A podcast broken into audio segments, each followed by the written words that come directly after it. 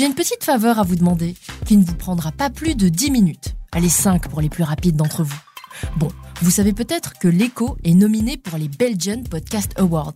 Tracker, Hors-piste et En clair, le métavers sont sélectionnés dans la catégorie podcast francophone. Et les grands gagnants seront choisis à 30% par un jury et à 70% par les votes du public. Vous voyez où je veux en venir avec mes gros sabots. Et oui, ça nous aiderait beaucoup si vous preniez quelques minutes pour nous soutenir. Parce que bon, ils sont vraiment bien ces podcasts, non ? Alors comment faire ?